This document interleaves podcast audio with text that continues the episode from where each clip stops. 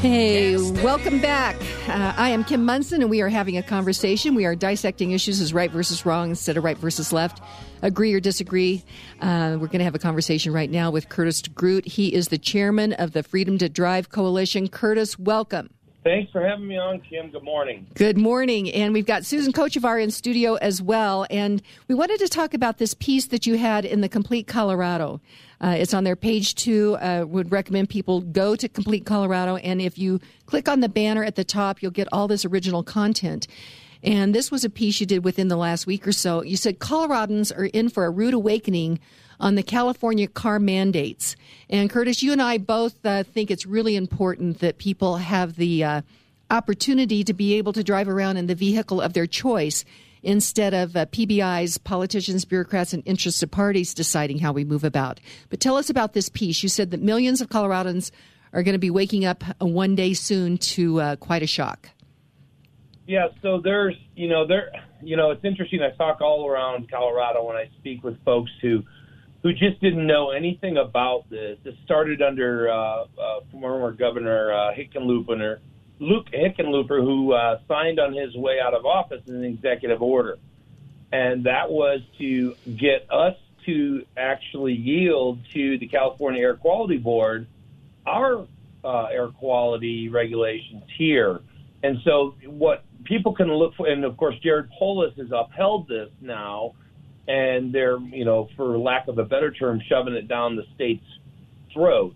And so, yet again, the people are not represented in, in, you know, by vote of anything that's going on in the government. So, what we're looking forward to is the fact that you know all the vehicles are going to we anticipate um, somewhere between fifteen hundred and three thousand dollars increase in cost, and there's there's a domino effect that comes with that too for the low to middle income people who depend on some of the cars that are traded in by you know some of the people that can actually afford these cars.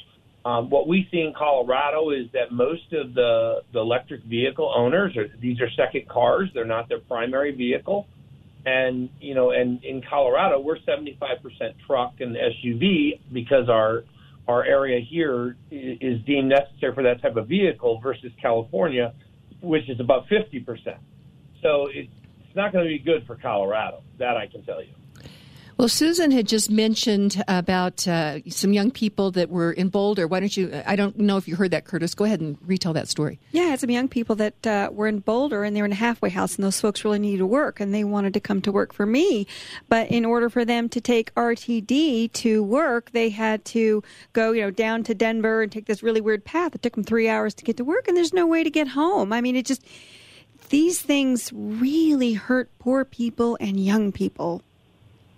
It really does. It absolutely does. And and you know when we look at this as from a holistic approach, I think you know the it's, it's not unlike what we saw with like our national popular vote and and things where these things are just being pushed down from the state.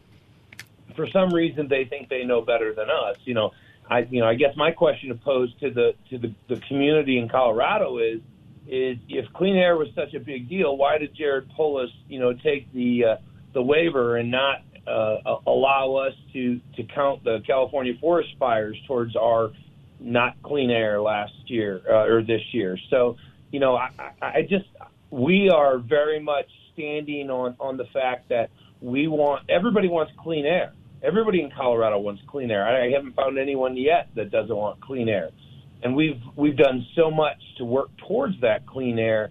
The answer is not the government telling us, "Hey, I realize that you've got a you know a tool belt and air compressor and all these things to take to your job, but you're going to have to have to drive a electric car to do that."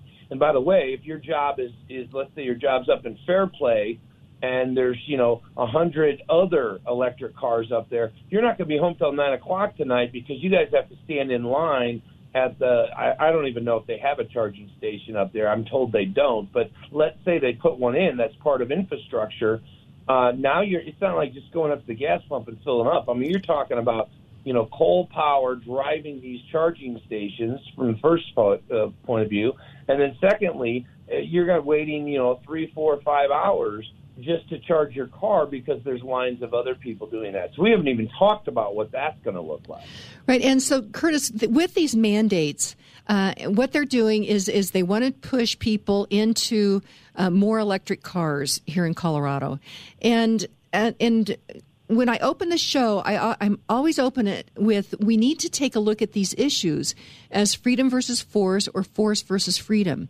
And ultimately, socialism comes down to force. And so we're seeing this socialization in our transportation uh, sector because these PBIs, these politicians, bureaucrats, and interested parties want everyday people to be uh, either into these more expensive electric cars ultimately, I think that they want to push a lot of people mm-hmm. onto buses, trains, and bicycles. And so this the whole theme in this whole thing, Curtis, is force. And and I think that you just alluded to something uh, regarding the the waiver. That, so Colorado could have had a waiver on uh, the EPA. I think it is. They you know they they. You know, test the particles in the air and uh, de- determine if you're in compliance or, or, or not. And I mean, that whole thing is uh, somewhat suspect because it depends on where they have the testing stations. And I think there's only three in Colorado. And, and then you get up right next to the mountains, and, you know, air does kind of, you know, push up there. And, and uh, then you mentioned when with the, the uh, forest fires from Colorado or from California, that affected our air. We could actually see that, and um, and we could have gotten a waiver for that from the federal government. And Governor Polis said, no, we don't want a waiver. And the reason is is so that they can force this issue. And whenever you're looking at forcing an issue, I see big danger. So, Curtis, what's your final thought on on your excellent piece that's in Complete Colorado? Coloradans are in for a rude awakening on California car mandates? Well, I would just say this. Um, you know, people in, in Colorado that they just they're obviously we all need to pay attention, right? And we're we all have busy lives. Every one of us have busy lives. But you know, when you talk about the waiver, that that accounted from what I'm told for 47 million dollars in in our highway funding from uh, the federal government last year. So we didn't take it. So I don't know what we're going to lose. I don't have those numbers. But if if Coloradans don't fight back on this, you know, and, and I will tell you, and this I'll part with this during the the uh, uh, clean air quality, or uh, excuse me, the the clean air uh, air board hearing when people were testifying, Polis's people testified that they had this grand vision of a million vehicles, electric vehicles on the road by 2030, 10 years from now. So we've been at this now for seven years in the state of Colorado of, of electric cars, and we, we have 13,500 true electric cars, and then, of course, another 7,000 hybrids. But uh, 13,000 wow. in seven years, and now they want to get to a million. And first of all, there's there's no OEM that even has that level of production. But that's where they're thinking without doing any kind of analysis that's that's rooted in, in any kind of facts. So thanks for having me on, by the way. Well, it's great to have you. And Curtis, I did go down last Tuesday night. I went uh, during the public hearing. Uh, the public, uh, my understanding was, could make comments last Tuesday because this whole thing just is is uh, coming down now. And uh, public comments would have been from 12 to 3 on Tuesday and then from 6 to 8 on Tuesday night.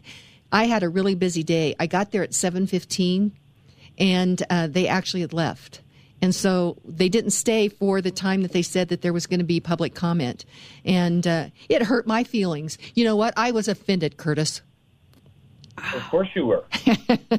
uh, Curtis Groot, thank you so much. And again, that important piece is in Complete Colorado. And just uh, click on the banner at the top, and uh, that'll take you to all that original content. So greatly appreciate it, Curtis.